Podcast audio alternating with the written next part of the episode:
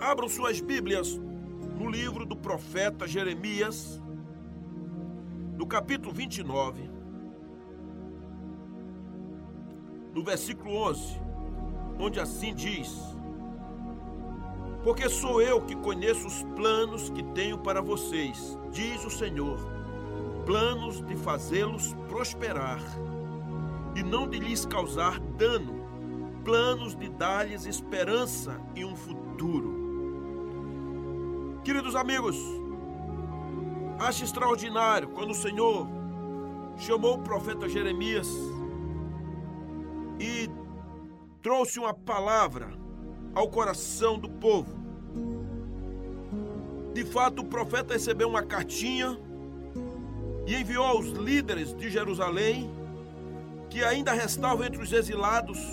Ali estavam os sacerdotes, os profetas e todo o povo que o rei Nabucodonosor tinha levado de Jerusalém para a Babilônia. E realmente o capítulo 29 ele é muito rico nisso, porque o Senhor queria dizer ao povo o quanto ele amava, o quanto ele realmente tinha um desejo de trazer bênçãos sobre aquele povo. O versículo 7 do capítulo 29 diz assim: Busquem a prosperidade da cidade para a qual eu os deportei, e orem ao Senhor em favor dela, porque a prosperidade de vocês depende da prosperidade dela. Porque assim diz o Senhor dos Exércitos, Deus de Israel: não deixe que os profetas e adivinhos que há no meio de vocês os enganem.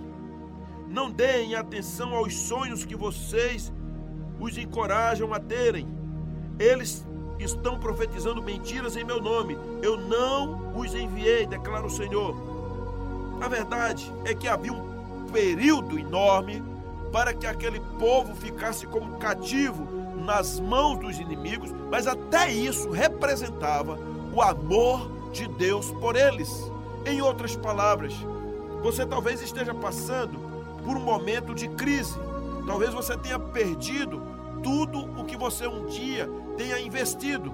Talvez você esteja numa cidade que não era para estar e de repente está passando um período de seca que não projetou para você. Porém, nem tudo é desgraça na sua vida, pois o Senhor, ele trata nós com amor e misericórdia e ele revela a sua graça, inclusive no deserto, pois o Senhor sustentou profetas, sacerdotes e nações e povos, muitas vezes em períodos complicados, difíceis, em desertos.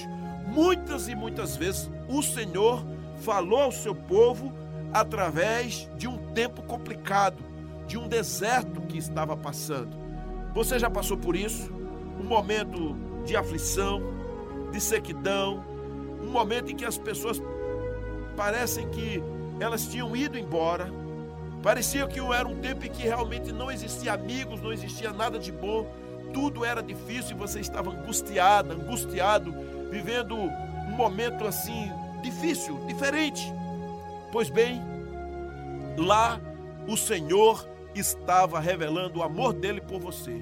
Você pode estar dizendo, como, pastor? Porque o Senhor nos prova na sequidão, nos prova no deserto, o Senhor nos prova nos grandes períodos de estio. O Senhor realmente ele se revela a nós nos desertos da vida.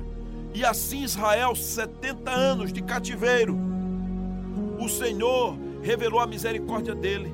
O Senhor levantou jovens. Eu falei em pregações anteriores como Sadraque, Mesaque, Abiginego, mas o Senhor também levantou profetas. O próprio Jeremias foi um desses profetas exilados. E quantos outros que passaram e sofreram. Pensemos em profetas que viram tantos momentos complicados, como o próprio Elias, como o próprio Eliseu, não sendo Elias do tempo do exílio, mas viveu o tempo da sequidão, viveu um tempo em Israel onde realmente havia a idolatria campeando pelos problemas que se faziam presente, o tempo de Eliseu. Eu não sei exatamente qual o deserto seu, o tempo de dificuldade, mas eu quero dizer que Deus está controlando tudo, meu amigo. Ele sabe tudo na sua vida. Por isso que você precisa muitas vezes se calar e dobrar os joelhos diante do Senhor. Eu estava ouvindo uma jovem que foi conversar comigo no gabinete e ela passou por um período de deserto numa empresa em que trabalhava. E a pessoa conversando, mandando mensagens ameaçadoras, tentando minar a vida daquela jovem, mas ela tinha um princípio cristão. Ela disse: Eu vou me calar, não vou responder, vou ficar na minha. E não vou ficar com raiva desta mulher que quer me destruir. Então ela ficou em oração, ela pediu demissão, saiu daquele lugar. Deus abriu as portas em outros locais. O Senhor deu ganho de causa àquela jovem, àquela moça. E ela disse assim para mim, pastor, o melhor de tudo é que eu mantive a minha boquinha fechada. O melhor de tudo é que eu oro por ela. O melhor de tudo é que eu não tenho raiva dela. Você já pensou nisso?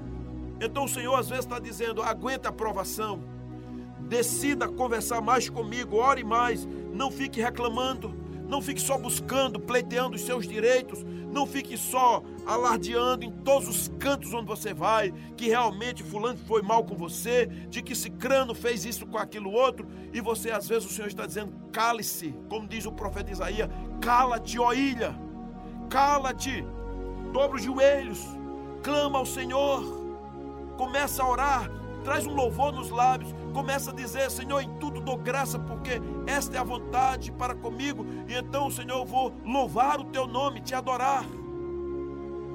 No meio dessas declarações do Senhor, surge exatamente o que está no versículo 11, quando o Senhor diz: Porque sou eu que conheço os planos que tenho para vocês, diz o Senhor, planos de fazê-los prosperar e não de lhes causar dano, planos de dar-lhes esperança e um futuro. Aleluias!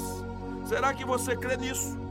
Que diante das coisas que tem passado, às vezes a enfermidade, a quebra de uma empresa, um cônjuge que foi embora, um filho que partiu, a uma pessoa querida que até mesmo morreu, você está vivendo um luto e o Senhor fala assim: Eu tenho um plano para fazer você prosperar plano que vou lhe dar esperança, um plano que vou lhe dar um futuro.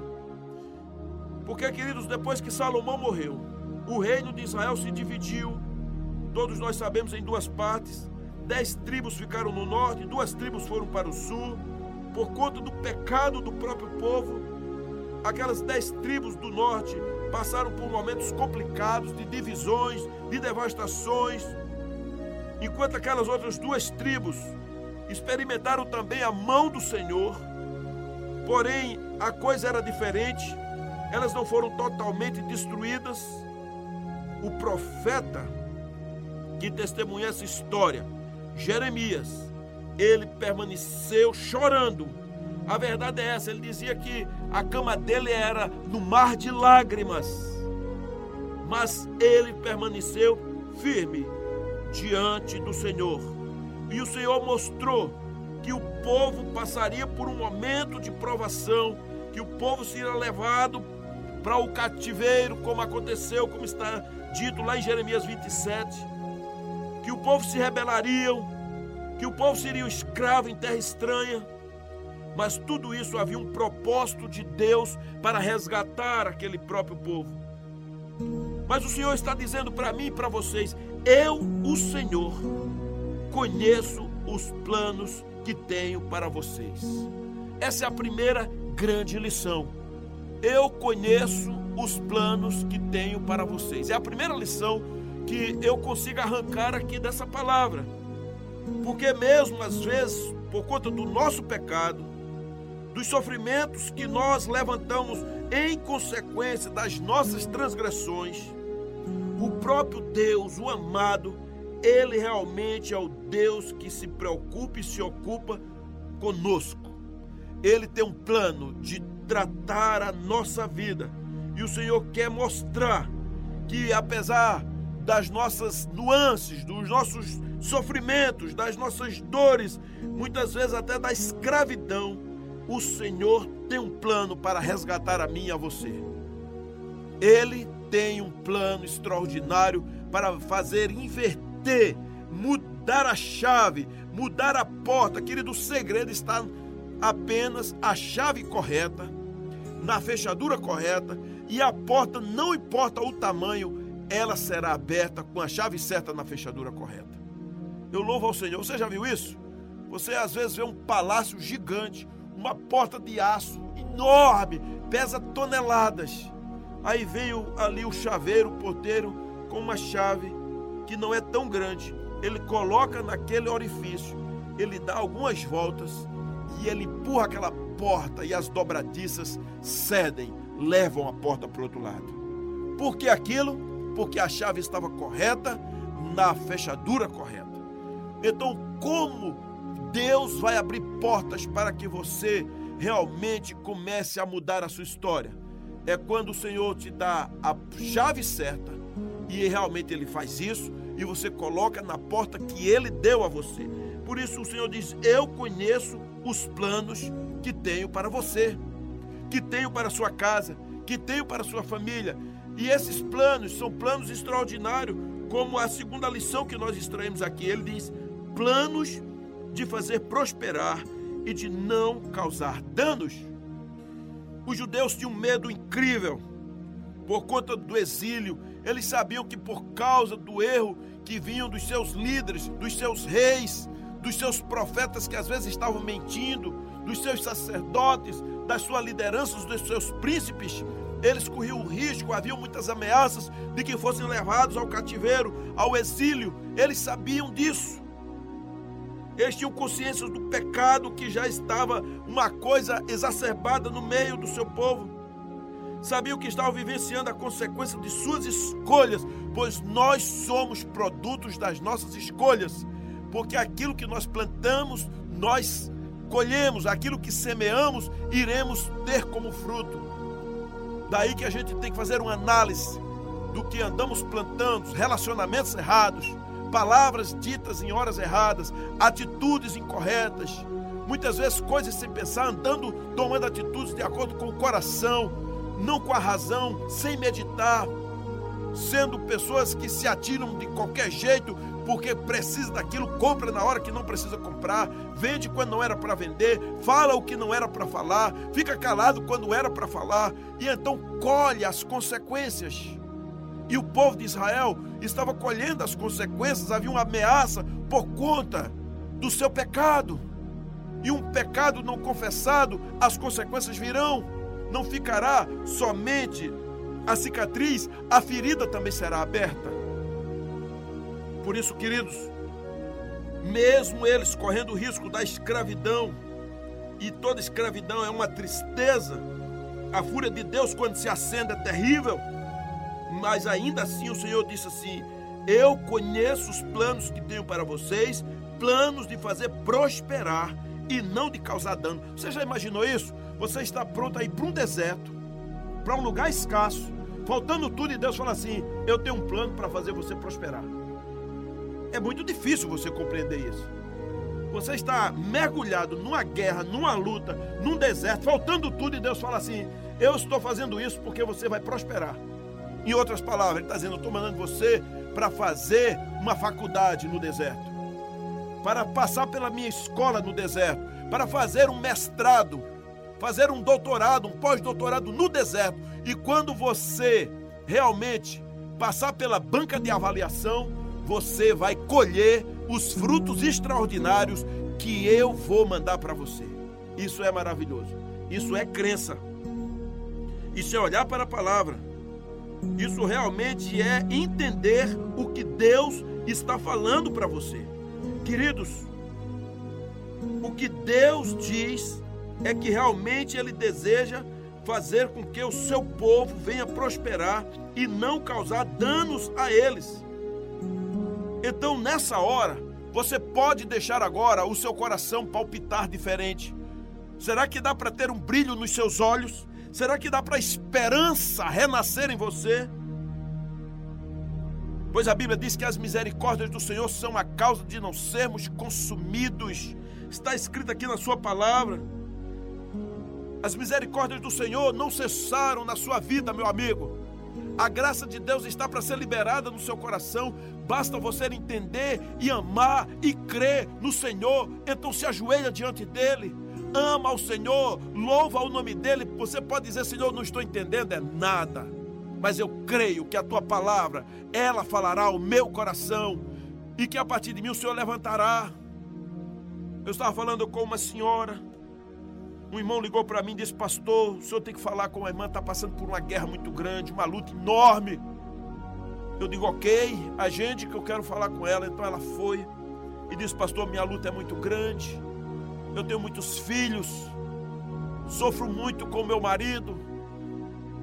E ela foi contando as suas dores, os seus sofrimentos, seu coração ali. Realmente eu vi que estava sofrendo diante do Senhor. E então eu falei dessa palavra de Deus. E ela começou a introjetar a fé diante dos meus olhos, no seu coração. E ela começou a dizer: Aleluias, louvado seja Deus. E ela foi tomando posse, foi se alegrando, crendo na palavra. E terminamos orando ali. E ela disse: Pastor, agora eu posso voltar para minha casa. Por que isso? Porque ela entendeu que os planos de Deus são planos de fazer bem são planos de esperança, são planos de graça, são planos de misericórdias, são planos extraordinários, queridos. Pensemos nisso. O Senhor quer surpreender sua vida. O Senhor quer que você creia nele. O Senhor quer levantar você. O Senhor quer que você faça a obra a qual ele chamou e determinou. O Senhor quer que você ande por fé. O Senhor quer que você obedeça, que você honre, que você seja fiel, que você realmente se entregue totalmente a Ele. Por último, a última lição que eu tiro aqui neste versículo é dizendo quando diz planos de dar-lhes esperança e um futuro. Aleluias! Lá na carta inicial, quando o Senhor falou a Jeremias, havia uma ordem expressa do Senhor. E a ordem do Senhor era para que o povo vivesse uma vida normal, que o povo trabalhasse, que o pessoal buscasse a face do Senhor, que o pessoal podia se casar, que podia orar pela paz, pela prosperidade da cidade onde estavam morando como exilados. Porque apesar do deserto, apesar do exílio, apesar do momento complexo, o Senhor estava dizendo: Eu vou fazer algo extraordinário na vida de vocês. Então você não precisa andar mais com medo, porque se o Senhor está prometendo, o Senhor fará. Se o Senhor disse um dia, ele ainda vai cumprir. Se o Senhor falou há 20 anos atrás, e se você creu, o Senhor vai fazer cumprir agora. Saiba disso. Pode ser nesse ano, pode ser nesse mês, pode ser hoje mesmo, pode ser ano que vem, mas Ele vai cumprir. Então, para isso, você precisa confiar no Senhor, se alegrar nele, crer nele. Sim, queridos, Ele está dizendo aqui na Sua palavra: planos de dar-lhes esperança e um futuro a esperança do Senhor não é uma coisa aleatória. A esperança no Senhor não é será que é possível? Não. Esperança no Senhor é eu tenho convicção, certeza absoluta que vai acontecer. A vida com Deus não depende se você está morando numa grande cidade ou no deserto. A vida com o Senhor não depende da cidade que você está. A vitória com o Senhor não depende da quantidade de dinheiro que você tem. A, vi a vitória do Senhor não depende da sua saúde. A vitória do Senhor não depende se você está andando a pé, de ônibus, de metrô, de carro, de burro. A vitória no Senhor depende do quanto você confia nele, na sua palavra, o quanto você se descansa nele, o quanto você se cura nele, o quanto você perdoa, o quanto você tira o lixo da sua alma, o quanto você limpa seus olhos, abre os seus ouvidos, o quanto você louva o nome dele, o quanto você se levanta deste mundaréuzinho que está aí e lança-se aos pés de Cristo. A vida vitoriosa no Senhor, a vida com Deus. Você pode estar levando uma vida de adversidade mas você pode esperar no Senhor. Há um plano de esperança, há um plano de um futuro diferente. Porque o que restava para Israel era seguir uma vida, o Senhor está dizendo: siga uma vida normal e espere o tempo determinado, porque vocês voltarão à terra que um dia eu dei aos seus pais. O Senhor disse: Eu vou restituir, eu vou te abençoar, eu vou libertar. Se você crê, há uma esperança, há um novo futuro, há uma história para você. Creia nisso, querido. Minha amada, restaure-se no Senhor santifique-se no Senhor, ame ao Senhor, tenha intimidade com Deus, faça uma confissão genuína, volte-se, não fique esperando se os outros lhe elogiam, se dão tapinha nas costas, se lhe reconhecem, se estão lhe vendo. O Senhor está te vendo. O Senhor está olhando para você.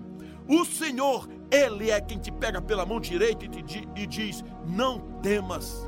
O Senhor é quem perdoa os teus pecados, quem consola seu coração é quem te tira do luto, é quem abre a porta, é quem te faz prosperar, é quem te dá o ar para viver, é quem escreveu toda a tua história no livro dele, é o Senhor. Portanto, queridos, esta é uma palavra extraordinária. Podemos finalizar isso aqui dizendo que nós podemos andar confiantemente no plano que Deus tem para as nossas vidas.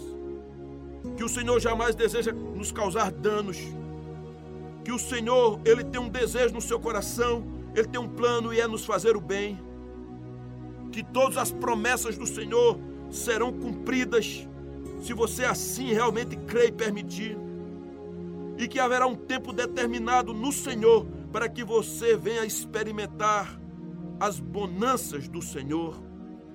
Então, faça isso agora. Se arrependa confesse, confie e as misericórdias do Senhor serão derramadas na sua vida, bem como a sua graça. Louvado seja o nome dele em todas as coisas, no seu coração, na sua vida, na sua família, hoje e sempre. Amém.